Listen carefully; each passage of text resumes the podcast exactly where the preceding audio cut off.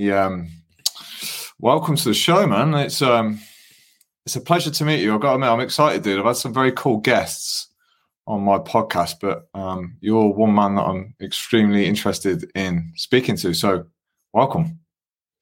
Thanks very much. Great, great of you to have me. I appreciate it. Well, it was my man, my man Arjuna. If, I, if, if Arjuna says you're a good guy, then you got to be a good guy, man. So yeah, I'm looking forward to it. So, uh, Oliver, this arrived today, man. Sweet.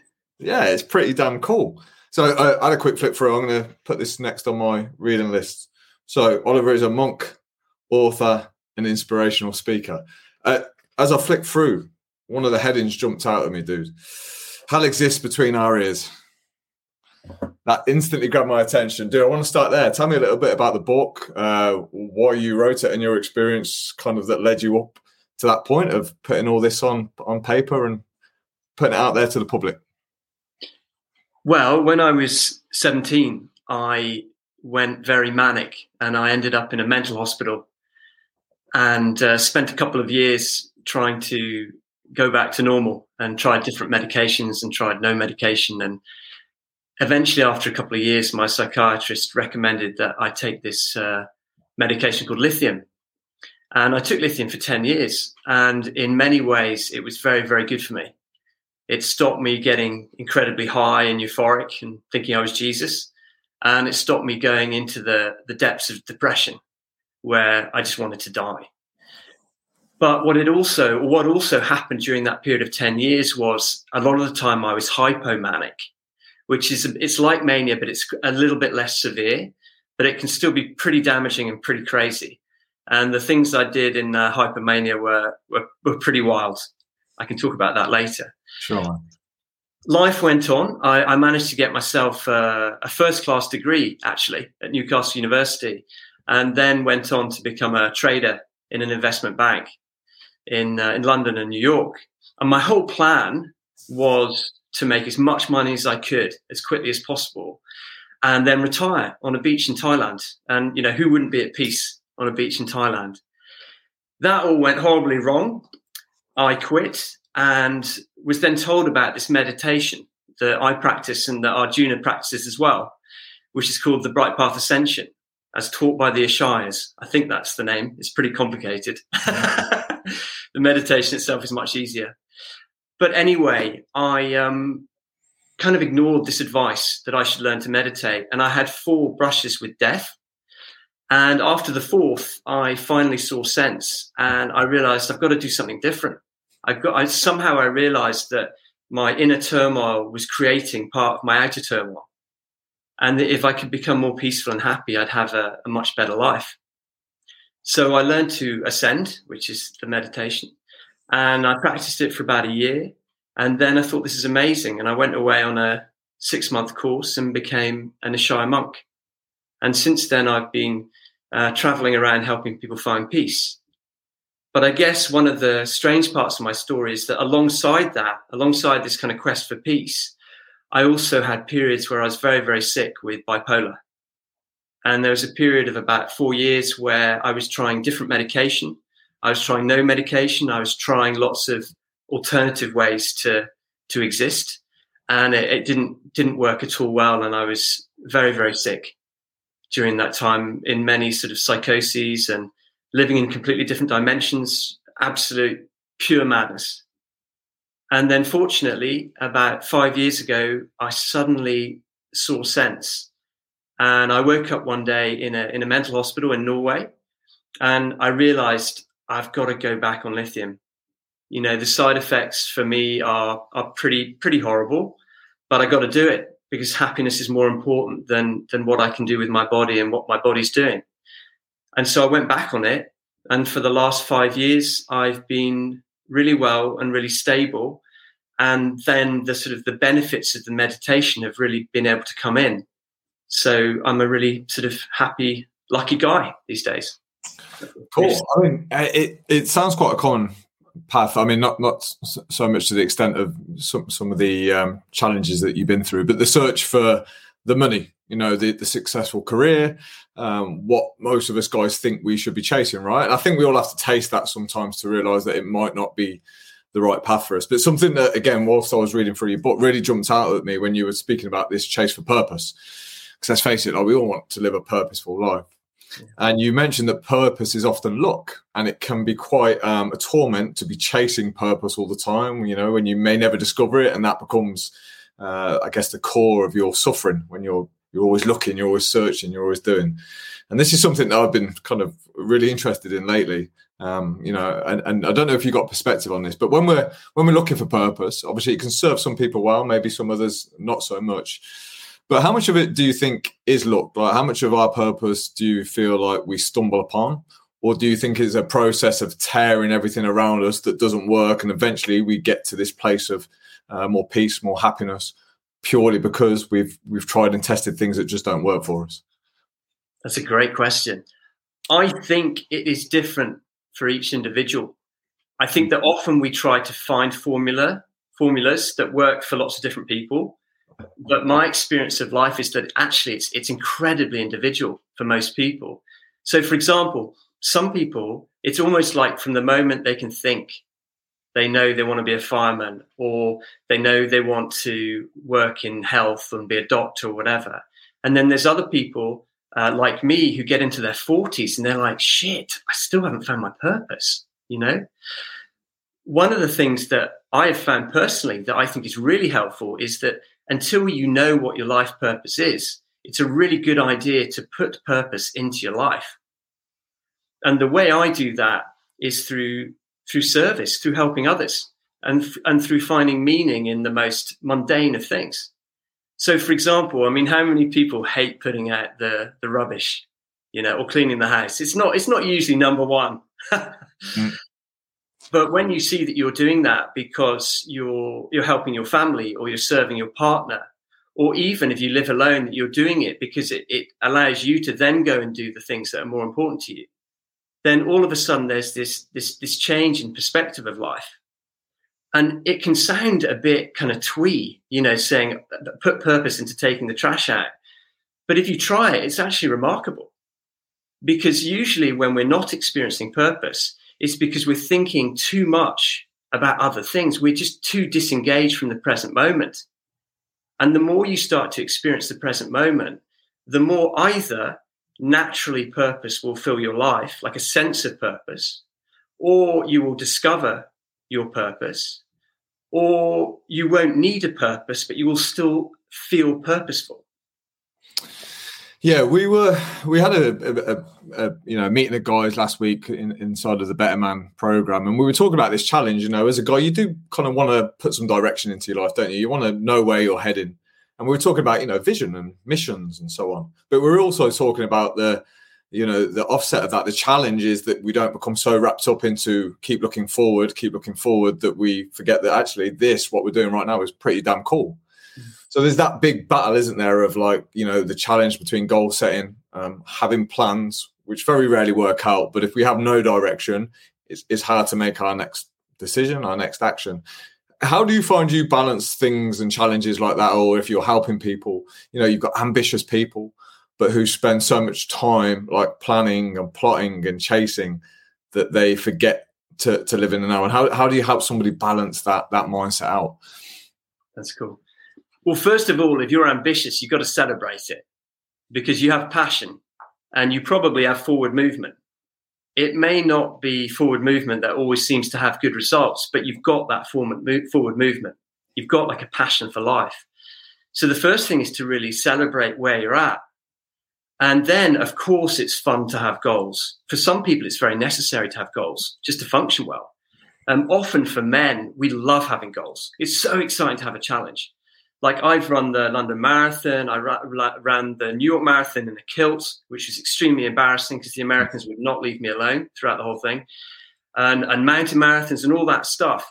And to have those ahead of me was so exciting. But but the balance is not to think about it too much. You can plan ahead. You can have lots of goals. You can have lots of things you want to achieve.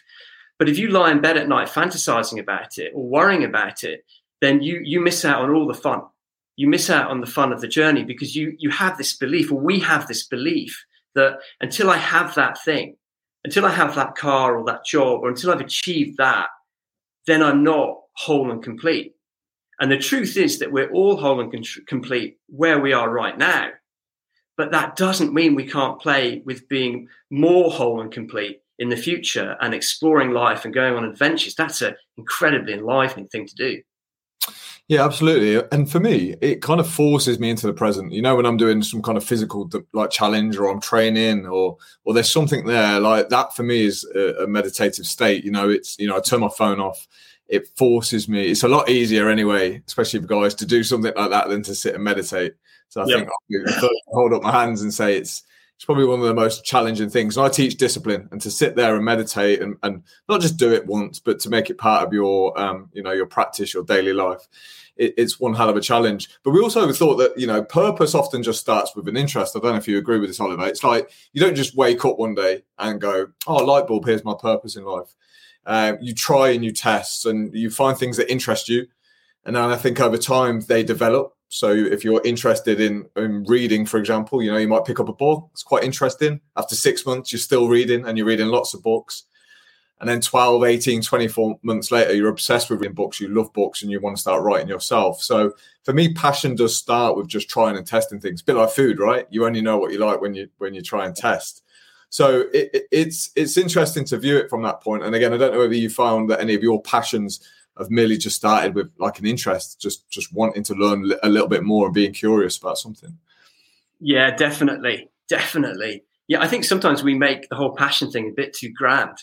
Yeah. You know, I looked at your I looked at your Instagram site today, and you were talking about I think it was like the five things you most enjoyed, and I was laughing because they were all the five things I most enjoy. You're like, yeah, I like reading books, I like going to the coffee shop, I like training, and all this stuff. And when you look at those things, like they're such simple things.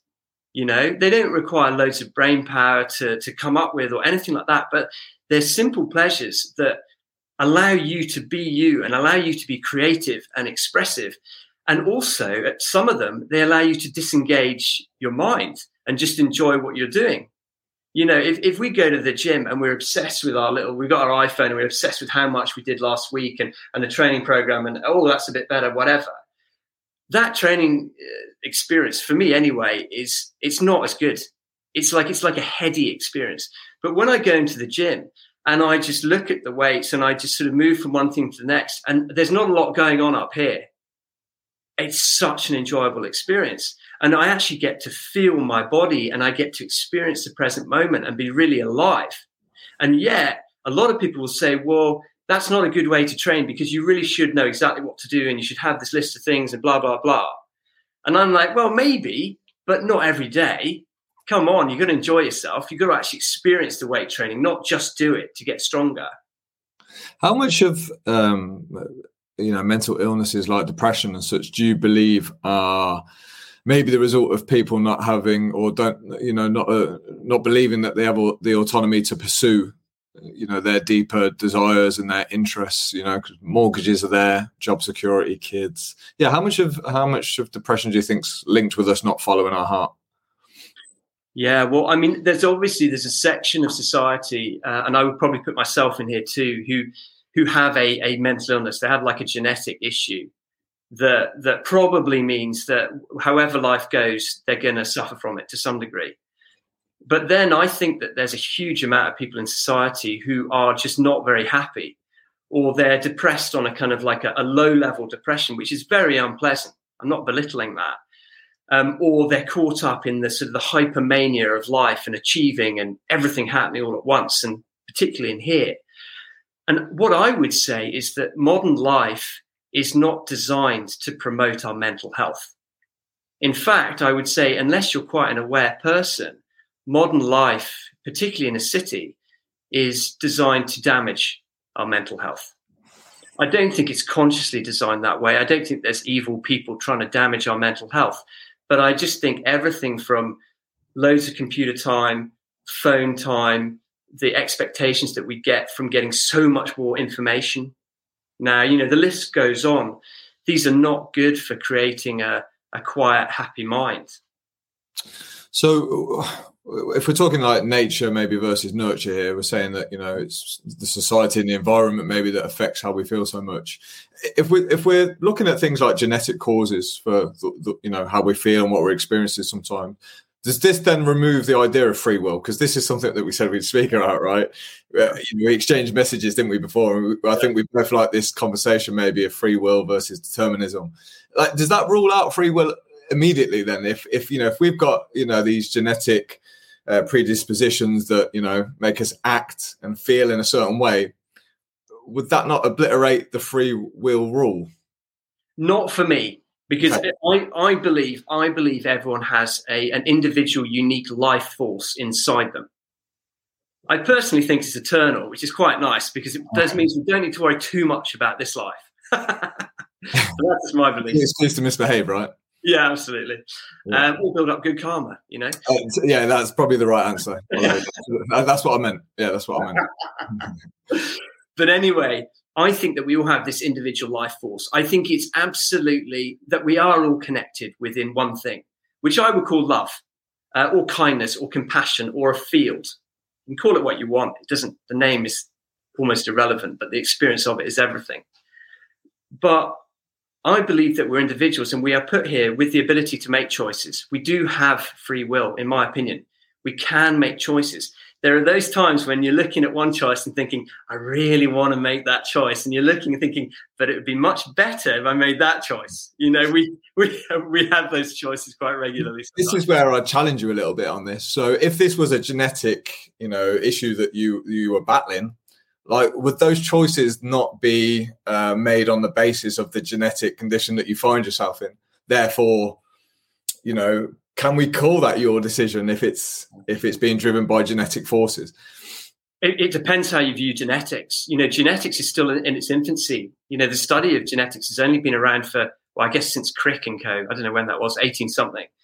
But re- it's only been the last 40 50 60 years they've really gone for it with genetics. So it depends on how you view it. If if you have this view that everything we do and every heartbeat we have is caused by our genetics, then maybe we don't have free will. But if you believe that we're this individual spark that inhabits this body and the genetics and maybe our fate and destiny play influential role in our life, they make things more likely to happen or less likely to happen. But we still have choices within that uh, for me, that's a more balanced way of looking at it. It might not be true. It may be that we have absolutely no choice in anything. But I'll tell you one thing living your life like that is not nearly as much fun. I know. Well, that's the scary aspect. If it is an illusion, if free will is an illusion, it's quite a depressing fact, you know. So I think it's it's probably wise for sanity for most people to maybe have some faith that it isn't an illusion. But yeah, I mean, I'm sat on the fence on this. By the way, I'm, I'm, fascinated to hear people debate it, and you know, and I'm, I'm not smart enough to be able to to throw my, my hat in the ring and, and put an opinion on this. But I love hearing people debate it, especially people like Sam Harris, who um, I'm not sure if you're familiar with Sam Harris, but he puts a pretty impressive argument about the fact that you know we're not really in control of our thoughts because we don't know where these thoughts come from. They just pop into our head. We have no idea what's going to come into our head next. Therefore, how much free will do we have? We're not, we know, we don't pick our parents. We don't pick the environment that we grow up in. We don't pick the soul that that we have. Uh, so he puts a good argument of like, well, how much of that then? You know, if anything's random, it can't be free will. Yeah. Well, first of all, maybe we do pick our parents. And secondly, oh, hold on, hold on, hold on. Let's let's go on. You can't say that and move on. What do you mean? Well, we don't know that. I mean, Sam Harris is obviously a clever man. You know, there are lots of clever people in the world, but none of us know everything. Mm. And a lot of us, you know, we just assume that certain things are true. And there are certain uh, indigenous tribes from um, from North America. I don't know what you call them these days, but you know, Red Indian tribes. Yeah, they um, very conscious tribes, good, loving people.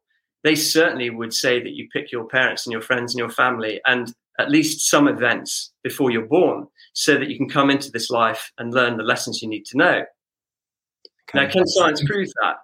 I don't know. They probably could if they interviewed enough people, because there's a lot of people who have um, eye- eyewitness reports of that. You know that, that they remember other times, but who knows? Yeah, I'm not sure that would would class as scientific backup, but I think we're terrible that if we can't explain something, we automatically assume it's not true, which I think is a real, you know, closed closed mindset approach. You know, I think we should be more open. And yeah, I think things do happen that are unexplainable. Like you say, we're smart people have got it wrong so many fucking times, right? So many times. So, but uh, what impresses me is when somebody can put a decent argument across or an opinion, because that's all it is really. It's an opinion. None of us know whether free will exists or determinism exists, but it's quite good fun talking about it, which is crazy because you think you're debating something that you're never going to get an answer to. Like, let's face it, in our lifetime, are we really going to find out whether free will exists, or, or do we find out when it, when it's too late, when when we're gone? I don't know, but I'll throw another awkward one for you. I, knew I knew you were going to fry my brain tonight, Oliver. if we're controlled by our thoughts, which I think is a fair thing to say, and I think is probably scientific. I'm not sure. I'm actually, I am actually a scientist, or at least trained, but haven't done it for a while. Um, what happens when we learn to be free of our thoughts and we experience more presence and peace and very few thoughts? Yeah, is that being free of our thoughts, though? I mean, uh, what do, do we have any? Do we not just become better at what we're given? And again this would be the argument for for no free will. Do we you know as human beings are we given things and we just have to do our best? And like you say is some of it luck. When we're searching for purpose uh, with certain health conditions you know are our cards marked? These kind of things. But in terms of the thoughts i have no idea on that. I still it it puzzles me when i start thinking well where the fuck do these thoughts even come from? Who's putting them in there? Who's putting them in there? Am i putting them in there who, who knows? Where do they come from? I'll give you another freaky thing. no one has actually proven scientifically that thoughts exist. Same as love. Same as love. Science can't prove what love is. It can, it can prove that, you know, we, our interpretation of love. You can see love, but no one's actually managed to tie it down and prove what it is. But does it exist? Probably. Yeah. Well, I heard, I was uh, something similar about thoughts not really existing, which is again to get your head around is like, well, explain that. What, what, are we experiencing? If uh, what is real and what isn't? Uh, that's another kind of debate. Like how much of our world is just purely perception? Like how much of our world have we made up? It's insane to even go down that rabbit hole. Now you've gone down there, Oliver. I'm going to hand it over to you. If you can let the if you let the listeners know all these answers, that'd be great. Because I'm I'm out at this point, mate. Yeah. Well, first of all, I genuinely don't know very much uh, I generally talk from my own experience, and I, I, do have experience with thoughts and no thoughts and stuff, just because I've been meditating for such a long time. And my experience is that when I when I learned to ascend, I was completely controlled by my thoughts and by the patterns that I developed over my lifetime. And so, uh, if I if I uh, saw a pretty girl, woof, I, I went. I, I was rubbernecked. I had no kind of like choice in it or if I fell in love, I thought about that person all the time. You know, I had no choice. If an exam was coming up, I would worry about it. I would also pretend that I didn't worry. That was all part of my process, you know, to be cool. Um, so I had all these patterns, and they all came from my thoughts and what was passing through my head. Because the thoughts I had, I had such a, a close relationship with them. I believed them so strongly that it was like I didn't kind of have a thought floating by. I had a thought like that and it grabbed me and it got me and it pulled me wherever it wanted to pull me. But then after I'd been um, ascending for a while, I started. There was actually one day where my thoughts moved from kind of being here all the time to, to being further away. And it felt really, really nice because I still had thoughts. I still had the same thoughts, but they didn't kind of grab me in the same way. They didn't ruin my life and control me. And I totally believe, I totally agree with what you were implying anyway, that if someone is, if someone doesn't have a, a healthy relationship with their thoughts, they're definitely controlled. They have no free will at all. But once the thoughts start to kind of move out, and once there's more space in in between them, like space within you, this kind of when you there have been times when you're in the gym and you're just on autopilot and you just feel good and there's no reason because you didn't feel good yesterday when you're doing the same exercise, but now you just feel good. And you feel a something or a nothing or a presence that's just there. And you can have thoughts and you can even have emotions. You can even feel sad, but the sadness doesn't get you. It doesn't own you. And so as you continue to, to meditate or do whatever you do that alters your relationship with thoughts, you start to develop more and more free will because you're no longer controlled by them. And that's why I was laughing about the free will thing, because whether you have free will or not, uh, if, if, some, if someone is a person who believes their mind, then they have no free will, really. They're, they're controlled by it. And that's why it's so cool to find peace and to, to free ourselves from our mind and, and, and become our true self. Yeah, so I mean that makes total sense. Everything you've just said. I still think that for, for me would be a, great example of you doing the very best with what you're given. Therefore, we're all very, very limited. But it makes total sense. I mean, I'm sure there'll be a lot of guys listening that will really resonate with that. You know, about the thoughts uh, strangling them, suffocating them, and we and I can I can speak from experience. We believe they're real, 100. percent You know, there's no moving us. There's no psychiatrist, there's no counselor, there's no friend that can move us away from those those really strong values. Do you think you've trained the thoughts not to enter your mind, or do you think you've just got so better at disengaging with them and you start to choose them more wisely? Therefore, again, it's just a skill set, it's just an art, it's just a practice. Like, do, what do you think's actually happened through through the practice and of meditation? I think it's I think it's all based on that philosophy that what we put our attention on grows, like what we focus on grows. And it's very, very natural for most people to focus on their thoughts because naturally our attention is drawn to movement. You know, it just is. And so if there's movement in our head, naturally we're drawn to that. And so as we grow up, we learn to put more and more attention on our thoughts and and we, we learn to think all the time. What I think happened to me was I learned a tool that took my attention from the constant thinking and worrying and stressing and, and planning back to this present moment, this spacious place that, that we talked about. And then as I started to do that more and more, that started to grow in my experience because that what was getting my attention. And the thoughts were still there, but they became kind of less interesting, less enticing. And what I've noticed happen in the last few years is now I live much more from intuition than from kind of uh, linear thinking mm. like I used to. And and the more I trust my intuition, the the more accurate it seems to become, and the more fun life becomes. But what it does mean, and this is this is like the the the disadvantage to some people is I can't always justify my positions and my decisions. I can't always say I'm doing this because of that. Sometimes I say I'm just doing this, and I don't say why did you do that. I say I don't know. It felt right you know. But you can probably relate to that being creative. uh, yeah, uh, well, on the, the, short version, I fuck up all the time and do things that some work out, some don't. And yeah, when people quiz you on them, you think, yeah, actually, why did I make that decision? Again, wh- whether that's free, whether that's free will or not, I'm I'm, I'm not sure. But um, yeah, I totally understand everything you've you've just said there and can relate to it um, quite strongly, actually and uh, yeah, I thought again you were a very interesting guy to to to get on from some of the content and some of the stuff that I've seen in the book. So you're very open and honest, which which, which is great, and um, I think that's important, especially if we're going to encourage other men, because I think I think we both agree on this, Oliver, and correct me if I'm wrong, but like the self inventory, the the self discovery, the looking in. Something you mentioned at the start, the word formula. I think we do look for formulas. We look, we look for answers and we look for people to give us the direction. And I think that getting in touch with the internal work, which is tough, by the way. And again, this is where we have to quiz. Like, did you have to go through all the how you went through to get to the position that you're at, or or was there a smarter route? For me, anyone who's made an epic transformation has had a world of shit. It's the only way. The adversity is.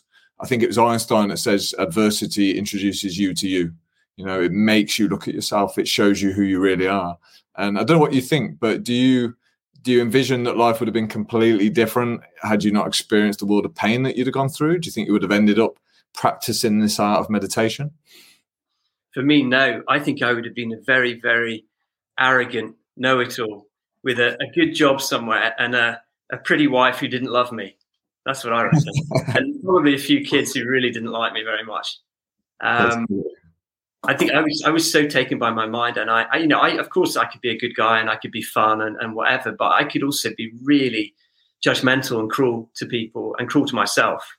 And I was very very driven. I was incredibly ambitious, um, to a very unhealthy degree. And I think if I hadn't been kind of reined in by life, which for me was mainly bipolar, that that did that um, I would never really have stopped to look at what I was doing and the damage I was causing, or even to look at the potential for, for, for, for things like love and kindness and fun that I had. So for me, I think it was very important that I got smacked around by life. I think a lot of people can relate to that. I luckily, I think there are also people who don't need to do that. There are some people who are perhaps more mature souls than I am, um, who have maybe gone through their stuff or don't need to go through it. And they naturally have a peace and a wisdom and a kindness. And, and, you know, we all know them. And it's not necessarily that they've had a really easy life, but they haven't needed to smash into that brick wall that so many of us relate to. yeah, man. Do you ever miss the old reckless Oliver? Like, there's times, you know, I really f- fuck things up as well, but there's still times where I look back and I miss that guy, man. I just want to go out and get on the sesh again and party and fuck off all responsibilities and not be so serious and not read books and just live by the moment, live in the moment and be happy with my with my pint of Stella or whatever it is. Like, do you ever, yeah, do you ever kind of just have that little that little ego come back and just say, Oliver, do you remember how good it used to be to fuck up and do these crazy things? Definitely. Glad you said that. Otherwise, I was like, you know, it's not just me then. No, it's not just you. And and I look I look back on it now with a lot of joy. I mean, I've had to do a lot of apologizing in my journey because as I've hurt a lot of people, and some of that is because of bipolar, and I can kind of use that as an excuse, and some of it is is me. You know, it's my my personality and mistakes I've made. But I've also I have actually spent quite a lot of time apologizing to the people I felt I needed to, which was a beautiful experience. Mm. But it's left me now in a situation where I'm much more willing to laugh about my past and laugh about my mistakes as well. So I look back on that, Oliver, and I think, good on you, mate. You gave it 100% and you had a lot of fun and you had incredible experiences. Yeah. And, uh, and I'm glad I'm at peace now. yeah. Well, seriously, Oliver, that's one of the biggest challenges for the guys inside the, the, program that I run, and for myself. Like, we go from this this reckless guy, and maybe you wake up in your thirties, and like you say, you realise you fuck people up, you've upset a lot of people. It hasn't got you to where you want to be, so you, you start behaving a little bit differently, and you you know you put in these routines and these disciplines. Then all of a sudden, like you know, you're looking at well, what do I do for fun? You know, when when alcohol isn't there, when I can't go out and cause some trouble you know, what do I do for fun? And I think a lot of guys fear that they're going to lose that side of them when they take away the booze and maybe the drugs or whatever it is that really lights them up, because that will be their escapism. That will be the thing that you know gives them that present moment, um, you know, boost. Which is when we talk about feeling good in the present moment or feeling happy in the present moment. I'm always cautious of that word, happy, because I'm like, let's face it, you know, you give me four cans, Oliver, I'm going to be pretty fucking happy, man. Do you know what I mean? Give me a cigarette as well on the side and a nice woman as well. I'm like, I'm in heaven. Yeah. But do you know what I mean? In that present moment, I'm happy. So th- there's got to be a little bit of future pacing, right? Like, what am what am I doing right now? Even if it's making me happy, is this going to make my life worse tomorrow and the next day, or better? So there has to be a little bit of, of moving back and forward, right? Strategic planning, let's call it. Yeah, I, I, I yeah, totally agree with you. I think there has to be. I mean, it's it's it's so terrible to give up, you know, to go in a quest of permanent peace and fulfillment and give up happiness and enjoyment on the way. I mean, how miserable is that? and and I don't think that's necessary for for most people. I think obviously sometimes we have to introduce useful boundaries, uh, which are called uh, tapas in Sanskrit. And useful boundaries, sometimes we need to introduce them permanently. You know, if, if we're an alcoholic, we may have to decide, look, I can't ever touch a drop again. And and other situations we might just have them for periods of time where we say, you know, I'm going to give up carbs at the moment because it's all got a bit out of hand with the uh, belly. Um, but it's it's definitely I think life is about finding a balance. And, and so often the temptation is like as, as a young man or as an ambitious man, the temptation is to go 100% in a certain direction, you know, because we're at our best when we're doing one thing. No one's no one's going to argue with that, you know, unless you're a guy who has really kind of perfected your feminine side. doing one thing at a time suits us really well, and we're really good at it, and we should rejoice in that. It's a good quality, you know. Um, I can't remember where I'm going now. We just talk about being reckless pissheads, basically, and, and the fact that you need to keep a bit of that you yeah. know that balance in that mixture of maybe you know fun yeah. and adventure in maybe a healthier way but you introduced me to the word i want to say it sounded something like tapas because i just thought about food. Um yeah uh, about boundaries. Yeah. Well boundaries i mean the best boundaries that we introduce or the, the nicest ones are the ones that are self-imposed because we have some kind of choice about them you know assuming we have full will uh, free will. But you know, the boundaries we introduce ourselves are obviously can be really fun. They can be really necessary they can be really hard and we really, you know, can fight them. But then there's also the boundaries that life introduces, like illness, like how tall we are, like how clever we are, like relationships. You know, there's lots of boundaries that are introduced. But for me, and, and I write about this quite a lot in the book, is the real key to this whole thing is acceptance. And I heard you talking to Arjuna about acceptance, and I was fascinated by your conversation. And I really liked your take on it. But what I've discovered through my kind of journey and, and struggles is that I was fighting life a lot more than I realized. And when I say fighting life more than I realized, I was fighting what is. I wanted to change so many things in my life, and I made it a mission to do that. And yet I wasn't willing to accept what was in my life right now, which is the biggest key to changing your life is to actually accept it, first of all. And the reason I wouldn't accept it was because, as far as I was concerned, there were certain parts of my life that were unacceptable. It was, it was unacceptable to have a genetic disease that completely screwed up my life and my career that I had no choice over. It wasn't like my fault. It was unacceptable to accept that, you know? And I could argue till the cows came home about that. But the fact is, it's a part of my life. And the moment I accepted it, which is quite a funny story. But the moment I accepted it, everything started to change. And even my experience of bipolar started to change. And things started to appear that helped me. And my life became much better, almost as, a, as an energetic reaction to me genuinely accepting it. Now, I'm not saying this to try and encourage everyone to accept everything because there's a timing for everything. There's a time and a place for everything. And trying to accept a situation that we can't or don't want to can be very painful in itself. But at least to play with accepting that we can't accept something is moving in the right direction. Yeah, because the three words that I've, I've, I've noted down here as well uh, acceptance, resignation, contentment, all very finely linked.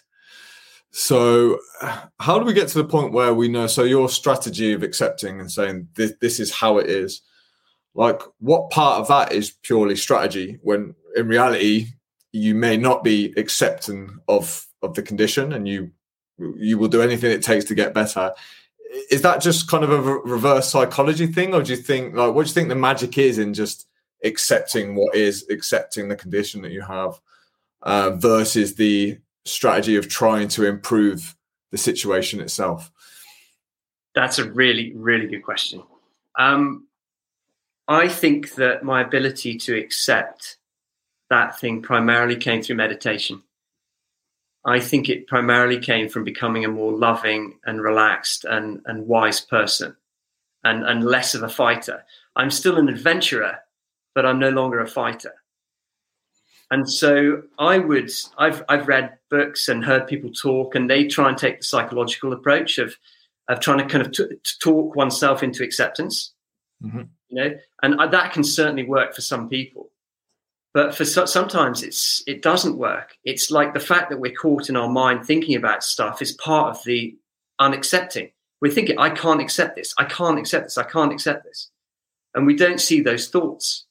And we don't see the, the strength of the belief that I can't accept. So through meditation, I got to see very clearly that I wasn't accepting life as it was and that it was actually a good idea to do it. And I think it kind of like, it kind of softened my ego and so it made my ego a little bit sort of weaker and softer and then it was more easy for the goodness to come in and for me to say oh i kind of i kind of accept it so it's probably not the answer that a lot of people want to hear because people want a formula They want to think I can go home and I can do A, B, and C, and I'll have accepted everything. But it doesn't seem that life works like that. Uh, for me, I, it took a it took a few years actually to get to a place where I could accept my lot. Yeah, it, it almost sounds like a transition to the word peace for me. It's um, maybe a peaceful acceptance Uh, of what is, but again, a complete contradiction because you are going to go and attack it and do something about it. This is where these kind of topics are hard to talk about because I understand that. I understand how you could accept it at the same time, but not be willing to put up with the, the you know the effects that it has. So I totally understand that. But yeah, I think again the the word content. I never know when's a good time to use it. I still haven't worked out whether content is a good thing or not because I've, I've seen people use it as a as a cover up term for resignation. Oh, I'm just content the fact that I'm three stone overweight, even though I've been trying for the last few years. Uh, you know what? Actually, I'm all right. I'm quite happy as I am, and you know they're not. And then have you? I, I don't know whether people on this planet really exist that they have nothing else to gain. They have nothing else. They're completely 100% content with what they've got, with their thing, even knowing that bad things are going to come up in life. They can live that life of pure contentment. I'm not sure, man. I, I, these words are so finely linked. So you say, Alex, you content? I don't know if I'll give you a, a, an answer, Oliver, to be honest. I don't even know where you start to work out whether you're content or not in life. Yeah. I think you can be content and you can still go for it in life.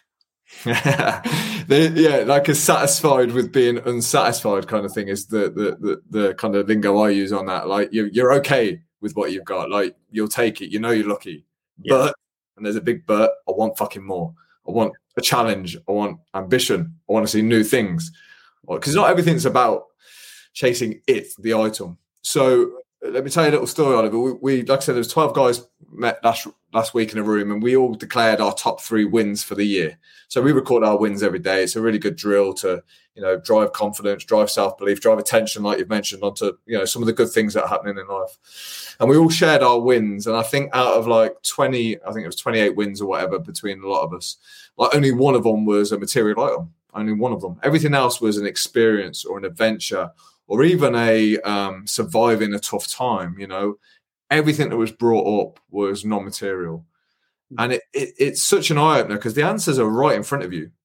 Like if you're flagging up the best things that happen to you in the year are not material things, it's completely foolish. And I fall victim to this all the time. When you're goal setting and talking about purpose, it's com- it's a ridiculous strategy to start chasing numbers and cars and shit. Especially if you do the digging You've got evidence there that you know depressed people can have Lamborghinis, man. Depressed people can have seven figures in the bank. So we know that's not the answer. So it really interests me to to to do the self work, the inner work that you've described, because I think you're at that point, Oliver, now, aren't you? Where, like you say, you go inwards. You probably don't need to read books necessarily to guide you. You look in and you listen to what's going on inside you. But trying to teach a guy to do that, you know, it's a hard process. You've got to be committed. It's tough. It can take years and years and years. I'm still trying to get good at it. You get better through practice, and you've clearly found a path through meditation. So, what does that what does that meditative state feel like when you're deep in that zone? Is it just that you do not have any thoughts, therefore you're at peace because the suffering has stopped, or do you do you start um, finding things that you would not necessarily necessarily find if you hadn't meditated? Well, the the state of stillness or inner peace or nirvana or heaven, whatever you want to call it, it's it's unchanging. So it's like a it's like a space. It's one of the reasons why people like lying on the, the beach in the summer and looking up at the stars above them. And they just look and they see millions of stars as long as there's not too much light pollution and and they lie back and they don't sit there and think, "Oh God, my marriage is terrible," or "How am I going to pay that bill tomorrow?" They just look at the stars and they feel really alive, and often they feel peaceful. Um, and that's the experience of presence. Like there's, it's not just that you're looking at the stars; it's that there's a presence there too, that you are within, and that the stars are contained within, and the presence itself is unmoving and it's still and it's quiet and sometimes there's a sense of of love or emptiness or power sometimes there's just such a sense of nothingness that you forget you exist. You forget your worries. You forget you're a human being. You just are.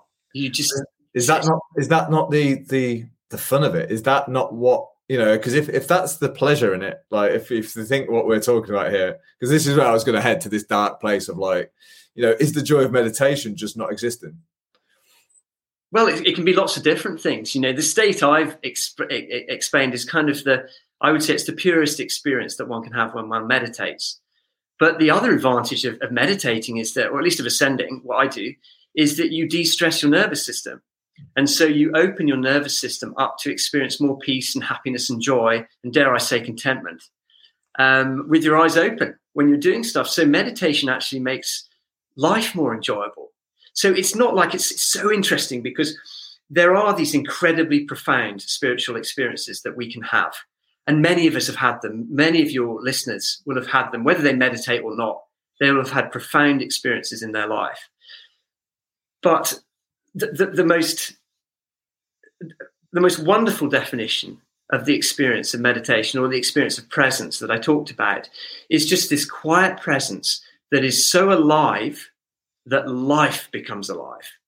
So it doesn't matter if you're painting a wall or if you're having a laugh in the pub with your mates, you're alive. You're truly alive. And there are no problems within your mind. You may still have problems in your life and you'll be able to deal with them. In fact, you'll probably deal with them better because you're more present. But you don't dwell on them, you don't suffer from those problems. I'll, give you like a funny example. I, I was lucky enough to be given tickets to Scotland, Australia, and Scotland, South Africa in the rugby the last two weekends. I love the Scotland rugby team. I've supported them for, gosh, since I was about seven, I think.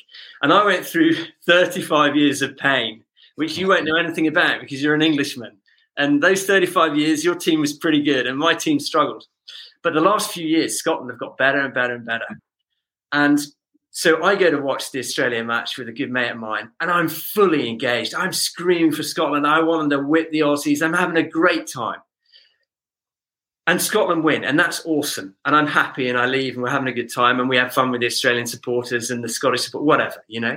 And then the next week, I go to watch Scotland South Africa with my dad, and it's awesome because I love my dad to bits, and we had a great time getting there, and we're sitting next to each other, and he's 82, loving the rugby, and I'm loving the rugby and Scotland do really, really well, and then the South Africans just power overpower them. It's over. Scots have lost, you know, and I'm just as happy as the Australian match. I'm having a laugh with the South Africans next to me. Everything's great, but the contentment that I experience allows me to fully enjoy the competition and the full onness, but I don't suffer from the disappointment. and I don't take it all too seriously. So I'm able to have fun with everyone involved rather than going home and moping about it or whatever. like, you're onto like football and sporting events ruin some people's weekends. You know, when some people like if their team win, they're on, and if their team lose, that that's their weekend ruined. I mean, that's part of the reason I stopped going up to watch Coventry City because um, it was edge of your seat stuff. I mean, it was shit for a start, and then it was um, it was it was not there was no pleasure in it for me because I just was so nervous that they'd get that that they'd lose and such. So, how much of this is environmental then? So, a lot of the things, like we said, lying under the stars, being at exciting football matches or, or rugby matches that grab our attention, that's cool, right? For most people, that you know that can drive them into being present because whatever's in front of them is entertaining enough to let them put their phone down or, or just fully engage in, in their activity. But if, if we're coming back to an unhappy home, for example, or we're serving in a you know a nine to five job that we don't like like you know how much of this art is useful then of being able to be in the present moment if the present moment itself isn't that fulfilling? I think it's more useful. Okay. i think that being in the pre- when people talk about being in the present moment it's a, it's a very recent thing for most people in the west. The in the east they've been talking about it for thousands and thousands of years but in the West, it's still very, very basic, and, and a lot of the science around it isn't um, isn't even correct because they're just starting to catch up with it. But what I would say is that the more time you spend present, and the more you are able to observe your thoughts rather than be controlled by them, the more you will get to know the habits that control your life and the habits that cause you suffering. So, for example, um, if if if somebody uh, is always self-destructive in a relationship, they get into a relationship, they're perfectly happy, The other person tells them that they love them and they think, oh shit. And they start to back away from the relationship. And maybe they sabotage it. That's a very common thing. And maybe they've done that in 20 relationships in their life. And they kind of know it's happened, but they don't really know why they're doing it. They've got a reason. They say, oh, I just, I didn't really want it. Or I, I love the first three months of a relationship, you know, whatever. But what's actually happening to them is that their subconscious is controlling them without them realizing. Their thoughts are controlling them.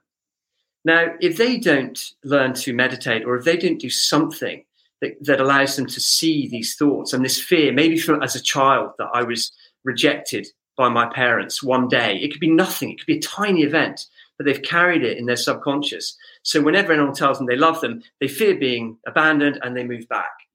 Now, some people will live their entire life and die alone with that belief. But if you meditate regularly, you start to see these patterns. They start to reveal themselves, not only in your mind, but also in your life. And you become so much wiser that you start to see these things. And so that person, maybe they've been meditating for a few weeks, maybe a couple of years, they will suddenly realize, oh my goodness, I, I, am really scared of commitment, or I always, I, I hate it when people say they love me. It, it, I hate it. And then when it happens, they will start to see these thoughts saying, oh shit, oh shit, oh shit. But they can distance themselves from those thoughts and they can stay there and they can either ignore them or they can say to their partner, oh my God, I'm scared. Uh, I don't like it when people say that. I'm freaking out, but I want to be with you and I can get over this. I know it's just a pattern, whatever. And so that is something that the present moment gives people that is, and that's not talked about much. Mm-hmm. We keep seeing the present moment as this means to an end if I'm more present, I'm more effective. I can be a better businessman or a better runner or whatever. That's probably true. But what is so much more important is that you can become a better man. You know, like your your, your podcast is called. One of the things I always wanted as a kid was to be a really, really good guy. Hmm. And I tried to be, but sometimes I wasn't. And that was because of my mind. That's because these thoughts control me and my temper controlled me, and I could be selfish and mean and all these things. But the more I've kind of gone through my journey with bipolar, and, and suffering has been a big part of, I, I, would say, humbling me more. I won't say I'm humbled, but humbling me more. But also, the meditation has given me a context for it. It means that I get to see this stuff and then just let it go and, and, and become free of it. And anyone can do that. Anyone. Yeah, absolutely. I mean, it's encouraging to hear stories like your own, you know, that can because uh, so many guys been in a position that you and I have been in. Like you say, like we want to be decent people, um, but for whatever reason, or the you know the the the relationship we have with these with our thoughts, they determine how we behave. And sometimes when we don't behave in the right way, we don't get what we want, and we upset people, and we do bad things, and therefore we think we're a bad person. So you know the amount of guys that I speak to that don't feel like they're a decent human being anymore. Like it's the first place we've got to start. That became my goal in the end. You know, fuck the money, fuck everything else. Like it had to be my ambition had to be just to install some honesty and decency back in because it's a pretty low place to be as a human being when you when you when you don't value yourself. Because then, yeah, no one you, you're not you're never going to let anyone else value you if you know if you don't value yourself. And we kind of know this, but we we dodge it and we we we don't think we need to do the inner work. But yeah, what you've just said makes sense, and I guess it's a tactic perhaps and again correct me if i'm wrong on the language there to slow the speed between the thought and the action down, right? To create some space so that you can see what's coming in, you can assess them a little bit better, and you can pick which thoughts you want to attach to. That's the, one of the main things I learned, I think, about meditation and benefited myself from from the out of it. Yeah, yeah that's brilliant. Mm-hmm. I think. What is it? What is uh, what is it that really motivates you? Why are you alive? What motivates me again uh, do you know what? It's it's still a little bit more swinging towards the the fear of going back. The fear of going back motivates me to move forward. But i say this is the first time in my life i'm what 37 now oliver that i've kind of been okay you know? Again i don't like the word content because i'm not i'm driven as fuck at the minute. But i'm okay with what i've got and and who i am which is a first you know? It's took many years of hard work just to be okay like, I'm definitely not going to hold up and go, "I love myself." You know, all the you know all the the memes that are out there on Instagram and social media. You know about self love and self care. For me, I had to earn a bit of respect back in my life, and this is where I'd you know I'd love your opinion on this resignation acceptance thing. I refused to accept the way I was behaving. In the end, I had to. Like it was too painful. So I had to dig deep and have an honest look at myself and my life. And, and, you know, I didn't like what I saw. You know, I looked in the mirror, I didn't like it. I sat on my own, I didn't like it. I couldn't be on my own, couldn't be with anyone else either. So it was a, it's a fucking world of pain, you know. You just can't go anywhere because you can't get away from yourself, can you? It's the one thing you can't escape. Or if you can, you have to do something drastic. So there was a lot of digging to be done there, and that kind of motivated me. That project, that that still is my motivation. It's like, well, how how decent can I become? Like, how giving can I become? How loving can I become? All these things start to become the main goal. You start to chase being a better man, which is exactly why I called it. I called it that so it left the doors open to anyone that wanted to come and work with me because it's I'm not interested in just getting someone good at business or you know or getting someone in great shape. But if they're still unhappy or a fucking dickhead to their partners and stuff, that's that's no good. You know, it's no good having the physique if you haven't got the uh, you know the decency to back it up. So yeah, that that's what motivates me. I mean, what what motivates you then to be the better man, to do your best in life, to turn it around, to become what what's your motivation to do all this work? Well, first of all, what you just said was incredibly inspiring and very cool, very very cool. Thank you, man. And summed up a lot of how I feel. Um, I just love the idea of being a good guy. I love the idea of protecting the people around me, of being honest, of being decent. I love the idea of making the tough choices mm. when, when benefiting myself is really, really obvious, but benefiting the whole is a tough choice. And I love the feeling when I make that tough choice. Yeah, that's cool as fuck. Yeah, I love that language. It's quite masculine as well. But. What, what, what, yeah, it is masculine, and I love that. And I think we've lost this masculinity aspect a little bit. I still see it as a healthy thing, like what you've just said. To me, is inspiring. I'm like, yeah, I want some of that as well. You know, I, I, I want that. I think you know, stripping males of that that potential role. Um, I don't believe that's a positive move. Uh, you know, I don't think there's anything wrong with traditional roles and masculine mindset and masculine values. I think as long as they're channeled in the right way, because I think it's often confused with machoism. Um, they're completely different things for me yeah, no one likes a macho pig, right? Like none of us. Like a masculine man won't won't favour a, macho guy. It, it's down to what you've said, but that gives you the, surely when we talk about purpose earlier, you've just you've just said yours, right? That's your purpose, isn't it? To to to protect those that look that that you love, to make tough decisions, to step forward, to do the work. Does that not become our purpose? Just this pursuit of being a better person? Hundred percent, absolutely. I mean, yeah. I mean, as a man there's this illusion in social media that masculinity is under attack and that that that um, all this political correctness and all this nonsense that's in the media. But the fact is, and I'm saying this to any man listening, the fact is we have control of how we perceive ourselves, and we have the power to move towards the mature masculine, which is amazing and celebrated. It's the strength, it's the power, it's the love, it's the protecting, it's the gentleness, but the, the, the steadiness. Or we can move towards the immature, immature masculine, which is the aggression, the violence, the selfishness, the, the sexual assault, like all these things, the, the disrespect of women. That's the immature. We shouldn't be talking about the feminine and the masculine society in the way we do because it's so destructive.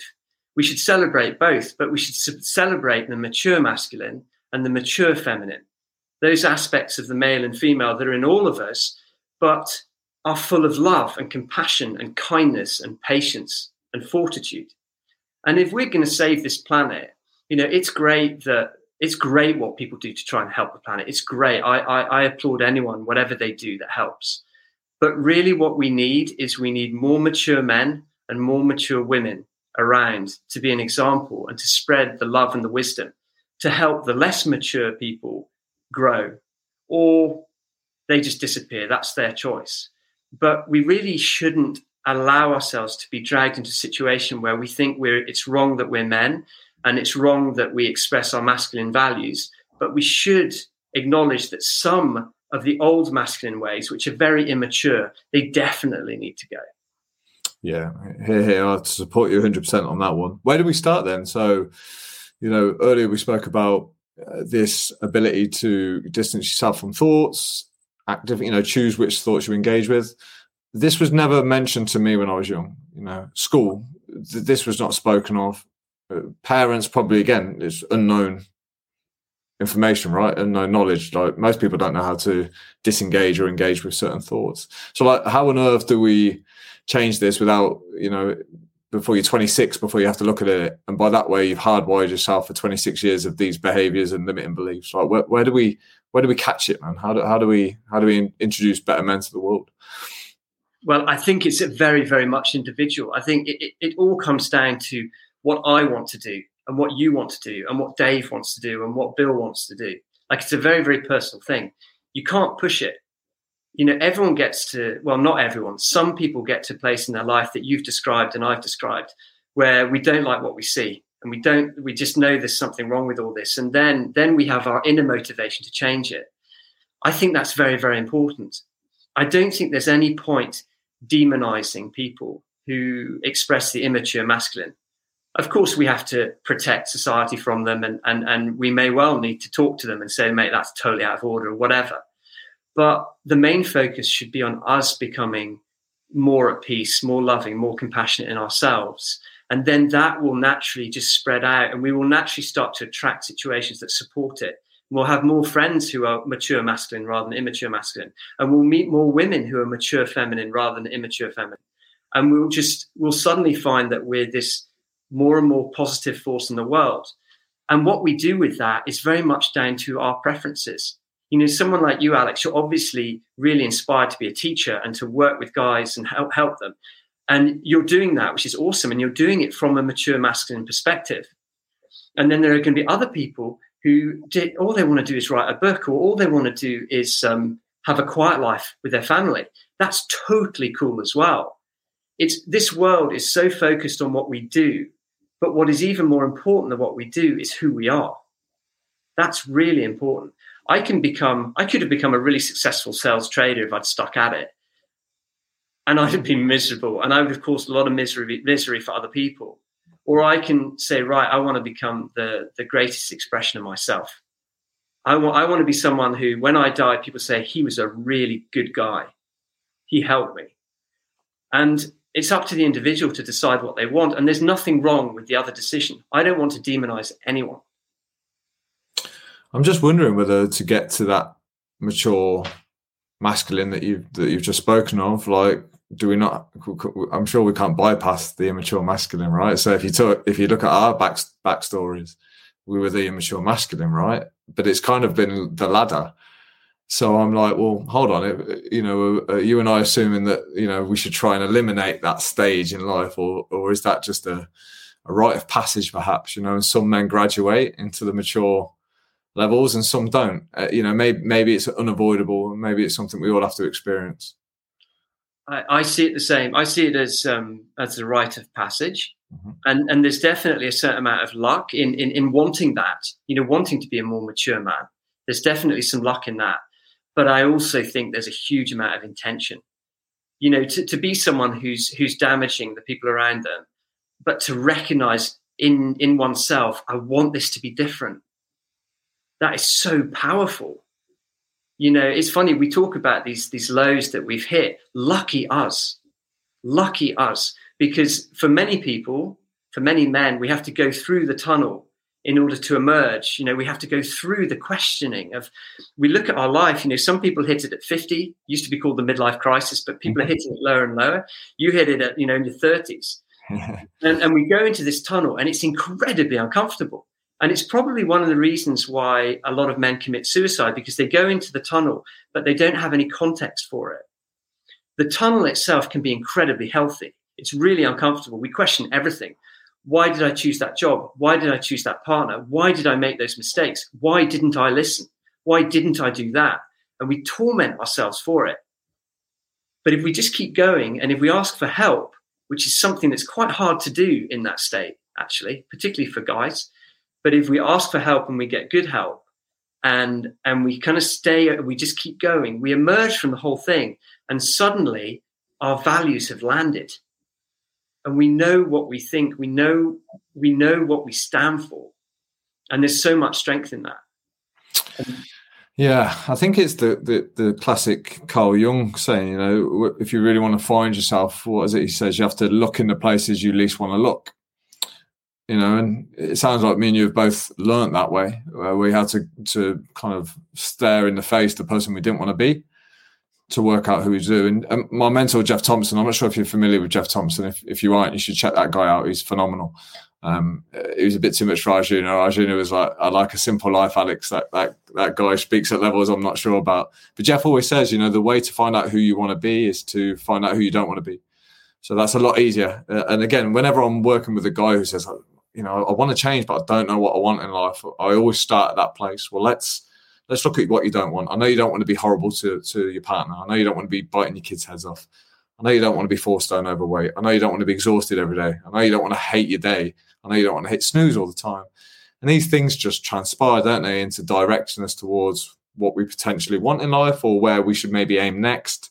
So I think that's another thing that puts guys off. They they feel like they need that purpose before they make a move. And I'm like, no, no, no, you don't need that. You just got to get a bit of a life philosophy on the go. Like, what do you stand for? you know what qualities you want you know and we can train those things you know you want to be, become more honest that is a trainable skill because you know you and i clearly weren't honest men at the time but we're probably more honest now than we were then now whether this is just a, a maturity thing and a, a process or, or whether we've earned the right to get to that position i'm not sure but I, think it's encouraging to all guys out there that you can train any of these skills right although you can get better at these things i completely agree with you I completely agree with you. I wish I had had some training. I wish I'd had a coach. I wish I'd been exposed to the things that are available now. Mm. And I think for I, I actually think it really comes down to intention. I think if someone wants to change, then they can they can find the resources to do it. And if they want to become a better man, they go to you. If they want to make more money, they you know go online and find some money coaches or whatever. Like we do seem to have a lot of choice in where we move in our life. And all I would say is that for the people who want peace and happiness and, and love and want to be a better man or a better woman, then you're really lucky because it, the path to achieving that and expanding that is is is so interesting. Whereas the path to just making a lot of money can be exciting. It can be full of adventures and stuff. But if you don't find the depth inside yourself, it means almost nothing it's it's an easier life, but it's an easier life of of discontentment. Yeah, and we are lucky, aren't we? I mean, we, you know we do have options, especially if we live in you know a wealthy country like the UK. Some people aren't as lucky as us and don't get to make that you know that choice. And again, I don't know whether this di- you know directs with what you were saying in terms of like purpose being luck as well, because we do seem to be in a privileged position where we can pick and choose. You know, there's, there's opportunities out there for us those people that don't necessarily get these opportunities, so people that are born into you know third world countries or places of poor health, poor hygiene, like what choice, like what chance, what choice do they have? Is is that not another example of like this is this is your lot? You know, make the best of it, but you're never you're never going to be able to excel. You know, do you not think a lot of this is purely like a roll of the dice and the environment that you're born into has such a massive saying on where you go in life? Uh, I personally think that the environment you're born into is is earned. And when I say earned, I don't mean that those people in the in the third world have earned their situation. What I mean is you've earned the chance to grow and to help those people. And and they some of them can't help themselves. So I think that being born with privilege and being born with a desire to be better is is earned and I think with it comes responsibility, not to use it just for, for selfishness and just to make my life great. There's so much focus on my life being great on Instagram and all that, but to actually focus on people who are less fortunate as well and to focus on how you can contribute. Because I can't rationalize the state of the third world. I can't give you a good reason as to why some of those people suffer. Not all of them suffer by any means, but why some of them do. Um, I can't rationalize that, but I can rationalize the the privilege that we've been given, and the and and to then turn that, if it's your desire, to turn that to helping people who are less fortunate, is a brilliant thing to do. And then maybe they will then get the chance to better themselves in different ways too. You know, because a lot of people in the third world have bettered themselves. You know, but it would be great to help them more. So, why do some of us take these opportunities and some of us not? So if you're describing this privilege that we're all born into, and we've all got potential, we've all got opportunities to, like I say, not not only better our own life, but better the life of other people. Like, why are some people sat on their ass doing nothing and watching this time go by versus some people that are out there and, and putting into practice the things that you've just mentioned of? I don't really know. I don't really know. But what I do know is that the if you have the choice, it's really wise to make the good choice. If you have it. Damn fucking right. Absolutely. And when do we when do we know that we fucked up? Like if we don't jump on these opportunities, is this a is this a classic you know at the end of your life you have these flashbacks you go through that tunnel like is that how it's going to play out you know do you get to the end and i don't know is it just relief is it just you know regret is it opportunities that missed it, it's it's a it's a fascinating concept you know uh, is it the opposite where you look back and you just wish you'd have been more content you hadn't have worked so hard you hadn't have chased so much like none of us know the answer this is why life's so scary and so exciting at the same time everything's a huge contradiction. At times, Oliver, I'd love to be one of those chilled out guys that can just be at peace a bit more, put his feet up and chill out. You know I mean? But then if I was that, trust me, I wouldn't want to be that either. I'd want to be driven as fuck. I'd want to be that guy who's after it all the time. So it's like, yeah, it's like, well, pull it both directions, man. You can, you might be right on both, or you might be wrong on both. Who fucking knows, huh? Yeah. It, it's quite possible that everything I've said in this podcast is wrong. well, that's what I like about you, man. I'm like, I like, I know nothing. I don't think anyone does really. Like, I don't think any of us know much at all. Like you say, it's intuition, it's gut, it's perception. And this is another thing. Like perception, surely comes from the environment that we've been brought up into as well. The beliefs that we've been pretty much given. We've been handed those values. I know we can change them, and values change. You know, you have a kid, and your values have changed overnight but again, it's um, you know, the more I look into this free will determinism thing, I'm like, so much of it is set out on a path for us.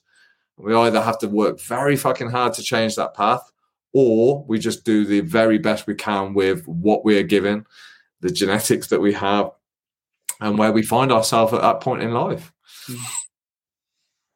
Am I convincing you yet that free will might be an illusion? Yeah, I, yeah, I think it could. I think it could be either way. Sorry, man. I hope I, I hope that hasn't depressed you. I hope I've got spiraled out of control now and go, "Oh my god, free will's an illusion. I'm fucked." Yeah. No, I'll be all right. but yeah, please don't be the first podcast guest that I really fuck up by having deep. Yeah, dude. I just want to touch quickly on chapter twelve. Good people make all the difference. So I'm guessing people in your life were one of the um, one of the keystones to your recovery. Yeah, tell me more about that, man. Gosh, wow. I mean, I feel I've been very, very blessed because uh, at every stage of my journey, I've had at least a few good people around me. Um, even though I have been in self-destruct mode or kind of ignoring their advice or whatever, I've, I've always had good people around me. And those good people have been lifesavers you know, when I was growing up, I used to, um, I heard that saying, you know, you can count your your friends if you can if you can count your friends on two hands, you're you're a liar or something like that. If you can count them on one, then you're lucky. And I never used to believe that. I thought, nah, that's not true. I got loads of friends, but but when I became ill, it was really really clear who were the, the friends that I really valued, who were the people who were there for me, who really cared about me. Um, primarily because you know, because I'm quite a good laugh, I had a lot of friends. A lot of people were my friends. And and all of a sudden I'm super depressed, just talking about wanting to, to kill myself and hating everything. And and they just disappeared and, and a lot of them didn't contact me or, you know, there was really no no effort. And yet some of them did. And and that's incredible. And and what it meant was that over time I started to become a lot more picky about who my friends are. And I started to become a much better judge of you know is is this a is this a good person or not before it was more like are they a good laugh are they funny do they interest me you know it was kind of it was all about entertainment with my friendships mm-hmm. but now it's much more like I, I I, could, I mean luckily I don't have any friends that I consider boring but I could probably have the most boring person in the world as one of my best friends if I thought they were a thoroughly good person. And I would enjoy their company. And I'd enjoy hearing them talk about paint dry. Um, whereas in the past, it was always go for the fun guys, go for the pizzazz, you know. So I just really appreciate good people, and I try to treat my friends in the way that I like to be treated, and I, I try and be a good friend as well. Yeah, absolutely. I, again, this is a tough conversation. depressed people aren't fun to be. They're not fun to be around. They're challenging. Let's face it. I know that when I was at my lowest point, I was terrible company. Uh, and again, you feel it inside, don't you? You know you're terrible company, and you think you're no use to anyone.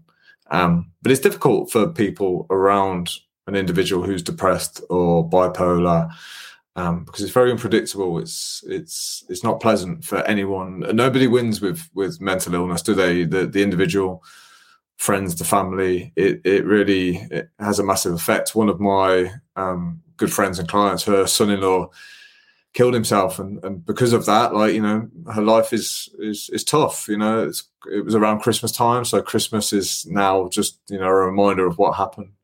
Um, but it, yeah, it's tough on everyone. But the people around you you've you mentioned the word lifesaver. Are you being literal with that? Is that like you know a, a genuine statement? They the people around you saved your life. Yeah, definitely. Uh, my parents, my wife, and my closest friends uh, definitely saved my life, and they also make life when I'm well so much better too. Yeah, yeah, um, absolutely. Yeah. And I and I like what you say about it's hard to be around depressed people because I don't. Um, I don't expect people to. I don't think that people should have been around me when I was depressed. I completely understand that they they they they they couldn't face it, or they didn't really know, or they didn't know the severity, or whatever. And so I don't feel sort of I don't feel sort of bad about that. But what I what I the the, the angle I try to take is just I I'm really grateful for the good friends I have, and I really I I appreciate them. I don't take them for granted anymore. Yeah, absolutely. And we talk about you know, we mentioned talking being a difficult thing for a man to do. Listening's equally as hard for for a lot of guys to to to sit and listen to a friend's problems. A lot of men are very uncomfortable when somebody spills their heart out to them. They don't know what to do with the information, or they'll they'll they'll try and come up with an answer. They'll try and come up with the right answer. Oh, mate, you just need to do this, or just do. do you know what I mean? It's it's another skill. Like this is where not talked about as much. This it's like, well, how you know, teach me how to listen as well, because sometimes saying nothing and just just listening um, is as equally as important as giving out advice or guidance, especially when we're not fucking, we don't have a clue what the hell we're on about. So I think that's another skill for a man to learn. So I'm, I'm assuming that you had people around you that you could just offload to um, and, and talk to and explain. And, and then how how do people support you? How did people support you when you were going through all you know all these turbulent times? And obviously bipolar is quite up and down. You've used the word manic psychotic. Yeah how do people support you through a time where you don't even know yourself? Well my my parents used to visit me every day in hospital twice like my mum and dad in the morning even though they were very busy. And that made a massive difference just knowing they were there. My wife has just stuck by me when uh, she had every right not to you know, I'd been ill for a long time. I was ill for like four and a half years. And she stuck with me and showed me love and kindness the whole way through. And that's amazing. Like to have that in my life is just like, whoa. And also uh, the friends who who called me or texted me or came to visit me in hospital. And often I would have a real laugh with them because they're fun people, a lot of them. And yeah, I mean, just in in general, I just I just love good people. I, I haven't I haven't got enough time for for the superficialities of life anymore. I haven't got time for superficial people. I don't I don't think there's anything wrong with them, but I haven't got time for them. I'm not interested in that. I like the I like the depth of life, the fun, the laughter. I love to laugh. I laugh so much every day. Yeah. And often just with my wife, just having a giggle, taking the mickey out of situations, you know, just good old British humour. Yeah, absolutely. I mean, look, you can tell, like you, you, you can tell you bang up for a laugh. Um, you know, you're adventurous and you're playful and you're curious. But I'm assuming that when you weren't feeling good, you weren't, you didn't have those qualities about you, right? You probably, yeah, the fun was taken out of you. Did you not feel unlovable at that time? So again, something that's that's quietly spoken about between myself and some of my clients, which is, you know, it's a tough conversation to go into. But when you when you know you're not um, acting, performing, or feeling like you you you know you can, uh, and you don't like yourself, you don't love yourself, you can never understand or articulate how somebody else could love you. Like it's impossible, right? It's, it just doesn't fit. I don't like myself. How the fuck can somebody else love me? Like, how did you welcome the support that you had when I'm assuming you probably didn't feel much use at that point? You know, if you're down and depressed, you don't feel useful. It's the last thing you feel. So, how did you accept the love when you feel like such a piece of shit? I, mean, I don't think I did. I think I was just very grateful that it was there after the event. Hmm. Um, I mean, when I was really depressed, it was like it was like someone had got just a, a bucket of shit and just just put me in it and was just holding me there. Like there was no there was no concept of an end to it. There was just hell, misery, pain, suffering. It was uh, if I could have killed myself, I would have done, but I couldn't. I couldn't even go to the toilet. I couldn't feed myself. I didn't eat anything for I think two weeks, two and a half weeks, and the doctors were going to put me on force feeding. But luckily, a friend kind of managed to just knock me out of it. But no, I couldn't appreciate the love. I couldn't pay them back. I couldn't even say thank you or anything. That's why I'm so amazed by their love because it was unconditional. They weren't getting anything from it. They weren't even getting a thank you. In fact, sometimes they would get shit from me. they get argumentativeness or cruel words or hurtfulness, and they still stuck by me, and that's unbelievable. I'm so grateful. God, it makes me emotional talking about it. No, mate, you're such an inspiration. I mean, what a turnaround! Like you say, your um, your energy is infectious, man. Like you can tell you'd be a great guy. To, I don't know if you go for, I don't know if you drink, Oliver, but you'd be the great, you'd be a great guy to go down the boozer with and have a couple of beers. Because I bet after a few beers, you're even more fun, man. I can tell. I bet you're full of stories, and yeah, it's it's it's such an amazing turnaround. So uh, before, like, we've been chatting for nearly an hour and a half. And by the way, I've got to get you back on again because I'd love to dive more into your story. We haven't even really spoke much about that. Um, I've got a shitload of, of notes here. But if if we're going to kind of like leave some guys with maybe some practical tips or some things that you think like might be the key focus of attention for guys who want to become a better man, create a better life, uh, live a happier life? Like, what, what, would you say some of the key things that they they may want to start um, introducing into their life or making more of a ritual and a discipline? Hmm. That's a really good question. Um, the first thing I would say is find at least one good man, preferably a bit older than you, and see if you can hang out with him. Tell him you'd like to to grow or change, whatever. I mean, obviously, you have to treat the situation individually because it could be very weird saying certain things to an old, older guy, whatever. But try and hang around some, at least one person, if not more, who are just good, stable guys who, who you know would make the right choice when the when the cards were down. That's one thing I would say. Well, that's phenomenal advice, by the way. I mm. 100% back you on that one. Yeah. Yeah. And then the other things would be perhaps, I mean, I would suggest, if you're drawn to it, I would suggest learning uh, a good form of meditation. Uh, the one I teach is called the Ishayas' Ascension, as taught by the Bright Path. I think I said it the wrong way at the start. Or if you feel like being drawn to like working like more practically, then you know go and go and see Alex. He seems to know what he's talking about. Seems very honest and straightforward and a fun, good guy. Hmm. But I would just say if you're in despair, get help. You know, get help, whoever that is, whether that's the Samaritans or whether it's someone you trust or your GP. But get help. Don't just hang out alone and try and fix it yourself, or or think that that you can never do it because you can. So depending on where you're at, do do what you need to do to be a better man or to find peace and and, and ask for help. It's so important. I'll tell you one quick story about that. Go for it. There's a very beautiful book called Second Thunder by a man called MSI. It's a very cryptic book. It is otherworldly. I absolutely love it, but I still don't understand it. But one of the things he says in this book again and again and again is he says, Never in pride rely solely on your own strength. Good comes to those who ask for it even when least deserved. Oliver. So, whatever you think, ask for help if you need to. Mate, I think that's a great place to leave it, man. That was pretty fucking epic. Um, Befriending Bipolar on Amazon, right? You got a good review as well, mate. I see you got like all five star reviews, so it must be pretty good. I'm looking forward to reading this. I'm going to start at the weekend. Um, so thank you for writing it.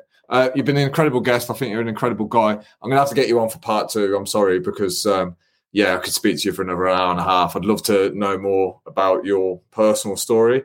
Um, hopefully, you're not too disappointed we didn't dive into that, but we got wrapped up in these other topics. But yeah, I'd love to hear more about it because it sounds like you've been on a real roller coaster. But yeah, you got all my respect, and I certainly admire you. And I think yeah, getting your story out there is going to be real beneficial if, if men just take the time to listen to what you've got to say. Thanks, mate. You've been a total star. I appreciate it. No, man. Thanks for thanks for coming on. Peace out, Oliver. Oh, we've got 37 comments to check as well, so I'll see what they say as well. Uh, Oliver, thanks so much, man. You're the man. Oliver, thank you, mate. You're brilliant.